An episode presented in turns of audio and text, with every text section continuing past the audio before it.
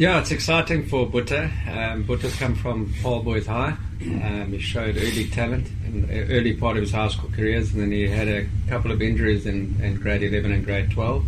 But we brought him to the Sharks last year with the potential that he showed in his younger days, and he had a great season for the under 19s last year. Um, he played Super Sport Challenge.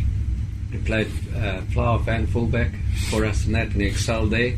And obviously, he's been playing really well for the under 21, so he deserves a call up.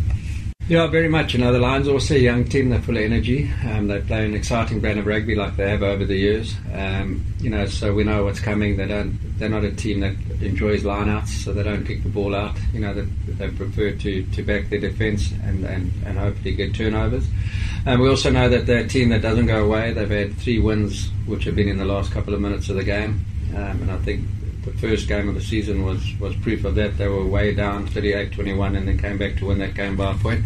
So we, we're under no false illusions of what they're about. Um, I think our fitness and the tempo of, of, of, rugby that we've played over the last couple of weeks is, is also proof that we can last, you know, till the death. So that's one thing that we're going to be concentrating on this week.